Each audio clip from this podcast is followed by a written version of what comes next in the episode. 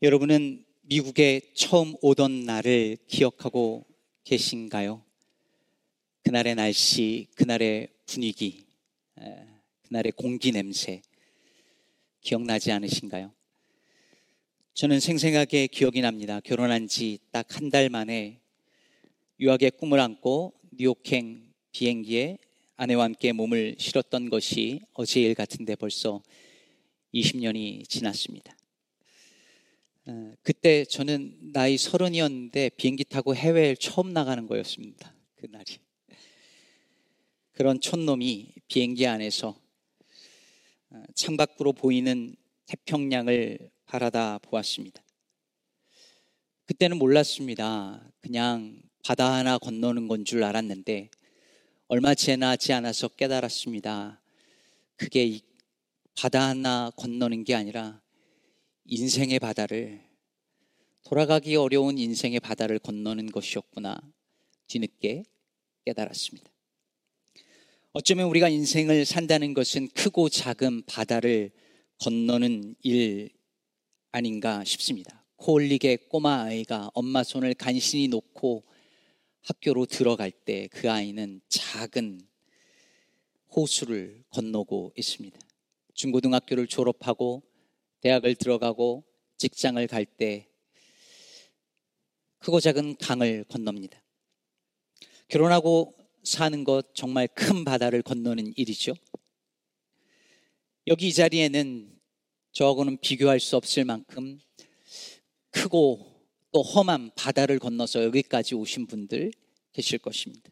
앞으로도 우리는 인생의 크고 작은 바다를 건너면서 살겠지요. 그러다가 요단강 건너면 인생을 마감하는 것입니다. 그런데 문제가 하나 있습니다. 인생의 바다에는 언제나 예상치 못한 풍랑이 존재한다는 사실입니다. 그 풍랑은 처절한 실패일 수도 있고, 배신당함일 수도 있고, 건강을 잃거나, 가족을 잃는 아픔일 수도 있고, 경제적인 어려움일 수도 있습니다. 각 개인뿐만 아니라 한 가정이 혹은 교회 공동체가 함께 건너는 바다에서 만나는 어떤 풍랑일 수도 있습니다.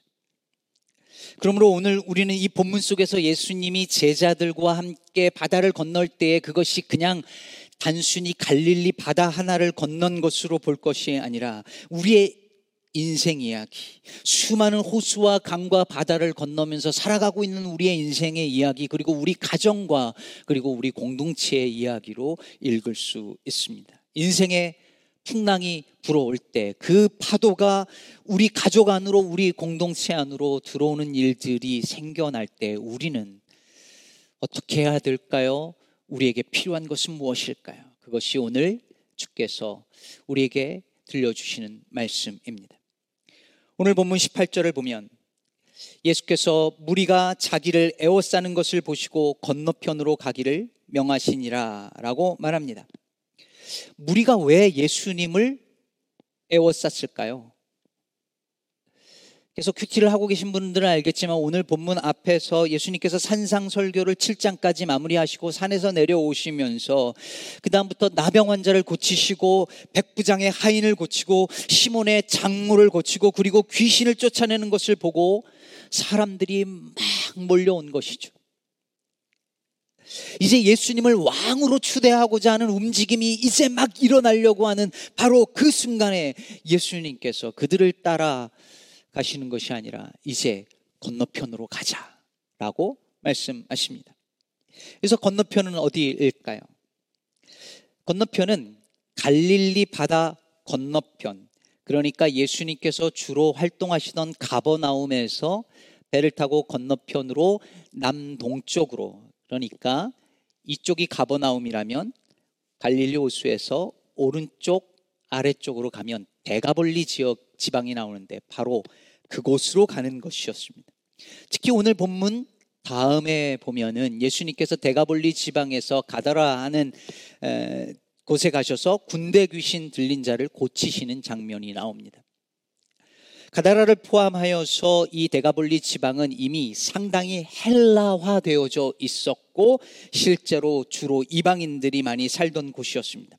그러니 예수님께서 저 건너편으로 가신 것은 그냥 바다 하나를 건너신 것이라고만 볼 것이 아니라 사회 정치적으로 굉장히 다른 문화권으로 건너가신 것입니다.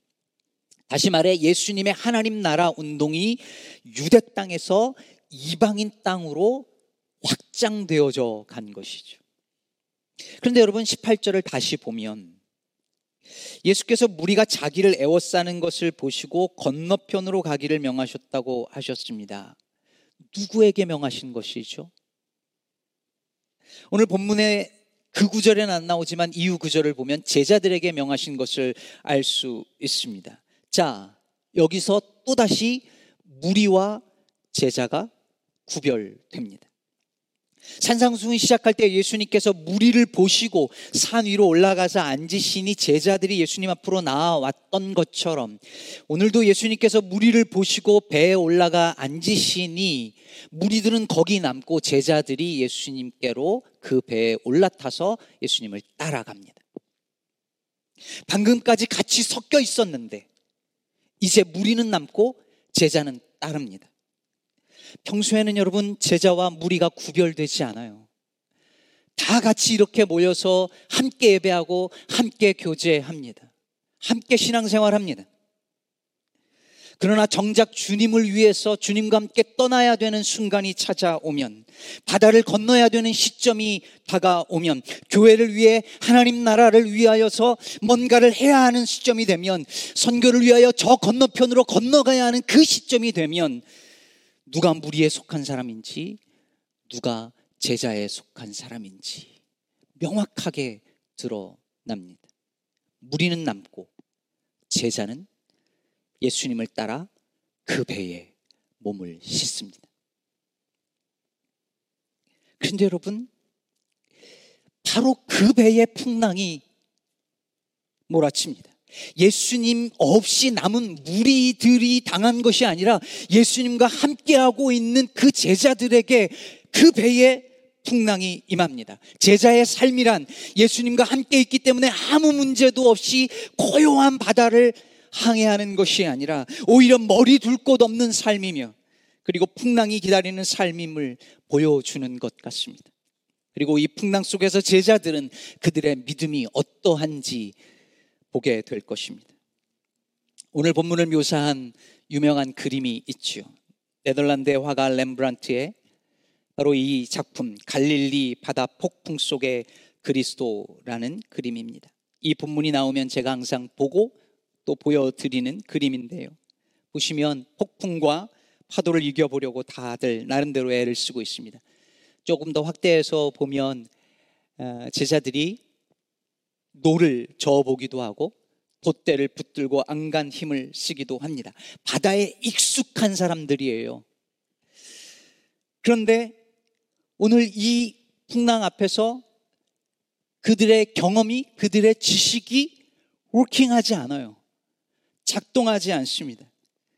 저기 바다에 엎드려서 토하고 있는 제자 보이시죠? 누구일 것 같으십니까? 대부분 가론 유다일 거라고 봅니다. 가론 유다가 나빠서가 아니라 가론 유다만이 바닷가 사람이 아닙니다. 그러니 배가 익숙하지 않아서 토하고 있었을 것이다라고 봅니다. 여러분은 저 제자들 중에 누구와 닮았습니까? 어떻게든 무언가 해보고자 나름 애를 쓰고 있는 사람입니까?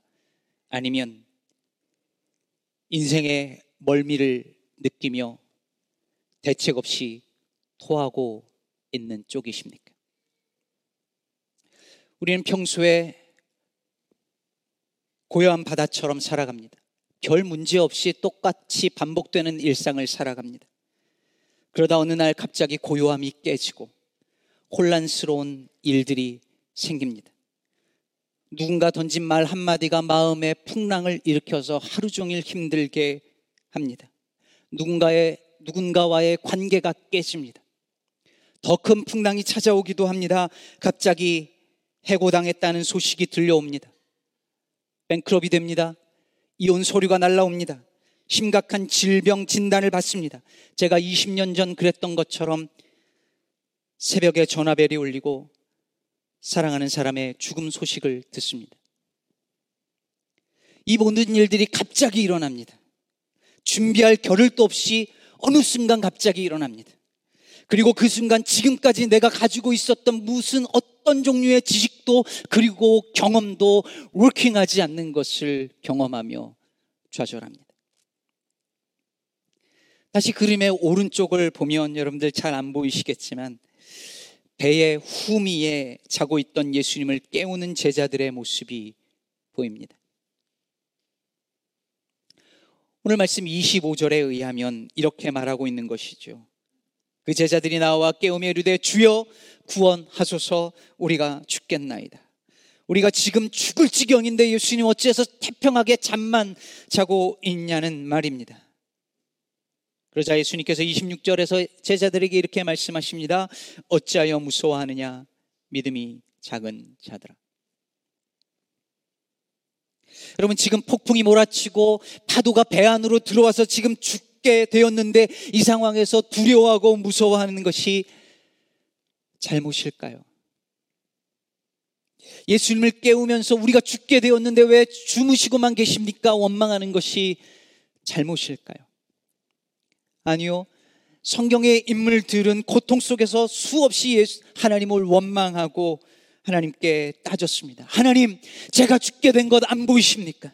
어째서 가만히 계십니까? 도대체 어디 계십니까? 왜 숨어 계십니까? 왜 주무시고만, 주무시고만 계십니까?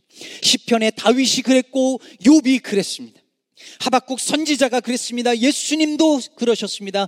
나의 하나님, 나의 하나님 어찌하여 나를 버리시나이까? 그들이 믿음이 없어서 그랬을까요? 아닙니다. 오히려 그들은 하나님이 계시다는 사실을 믿었기에 하나님을 찾았습니다. 하나님이 전능하시고 하나님이 선하시다는 것을 믿었기 때문에 더욱 원망스럽게 하나님을 찾은 것입니다. 하나님, 능력의 하나님이시지 않습니까? 하나님 선하신 분 아니십니까? 하나님 날 사랑하시지 않으십니까? 그런데 왜 가만 계십니까? 내가 이렇게 힘든데, 우리가 이렇게 힘든데 왜 안 도와주십니까? 이 부르짐 속에 하나님에 대한 신뢰와 하나님에 대한 믿음이 저 깊이 자리 잡고 있기 때문에 그 속에서도 하나님을 찾고 있는 것입니다. 선하신 하나님과 선하지 않는 현실 사이에서 그 모순을 끌어안고 다른 곳을 향하여 가는 것이 아니라 여전히 하나님을 향하여 가고 있는 것입니다. 그러므로 오늘 제자들이 풍랑 속에서 무서워한 것은 어쩌면 자연스러운 반응이며 예수님을 향하여서 우리가 죽게 되었다라고 부르짖은 것은 잘못이 아닙니다. 제자들의 진짜 문제는 그것이 아니었습니다. 제자들의 문제는 예수님이 누구인지를 아직도 온전히 깨닫지 못하고 있 있다는 사실입니다. 예수님께서 일어나셔서 바람과 바다를 꾸짖으시니 아주 잔잔하게 되었다라고 말하고 이에 제자들이 놀라면서 반응하는 장면이 27절에 이렇게 기록되어져 있습니다. 그 사람들이 놀랍게 여겨 이르되 이가 어떠한 사람이기에 바람과 바다도 순종하는가 하더라. 여러분 유대인들이 다 알고 있는 구약에 그리고 특히 시편에 보면은 하나님께서 바다를 다스리시고 꾸짖으셔서 바다를 잔잔하게 하신다는 그런 구절이 여러 차례 나옵니다. 하나님은 바다를 다스리시는 분이셨습니다. 예를 들어 시편 89편 8절과 9절을 보면 여호와 만군의 하나님이여 주와 같이 능력 있는 이가 누구리까? 여호와여 주의 성실하심이 주를 둘렀나이다. 주께서 바다의 파도를 다스리시며 그 파도가 일어날 때 잔잔하게 하시나이다.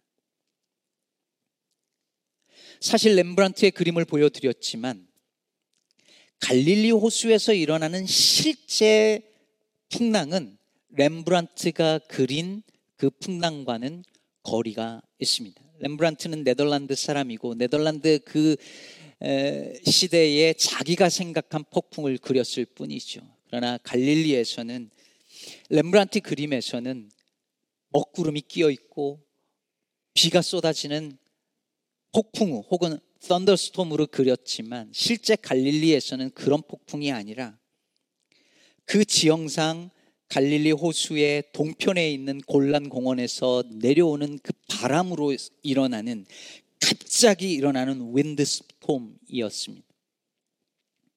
그래서 유대인들은 이렇게 갑자기 풍랑을 일으키는 바다를 두려워했고 그리고 유대인들은 이 바다 속에 신적인 괴물이 살고 있었다고 믿었기 때문에 늘 언제나 바다를 무서워했습니다.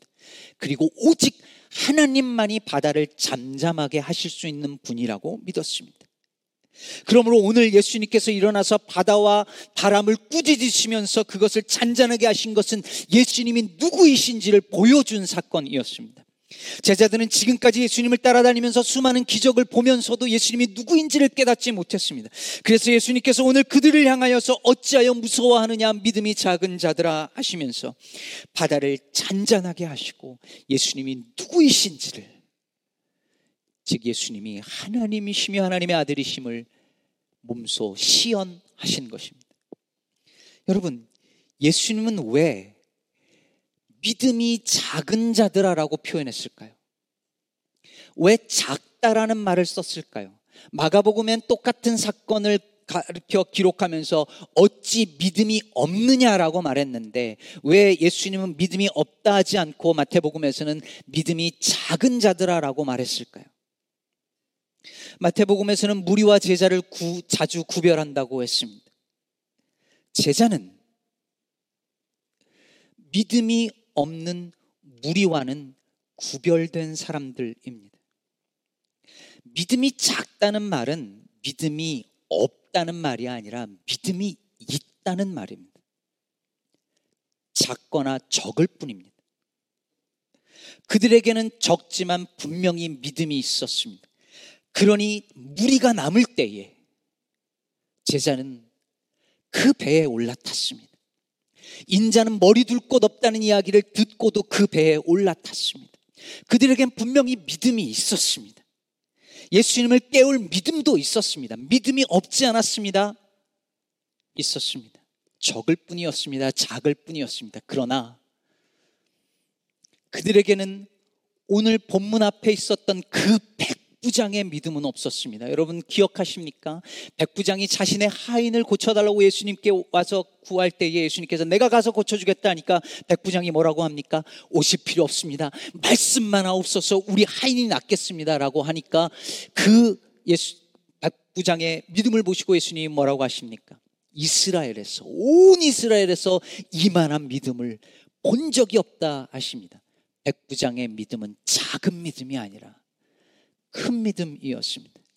그 백부장은 이방인이었습니다. 그런데 지금 이방인 선교를 향하여서 떠나는 그 제자들에게 이 큰 믿음이 없고 작은 믿음밖에 없었습니다.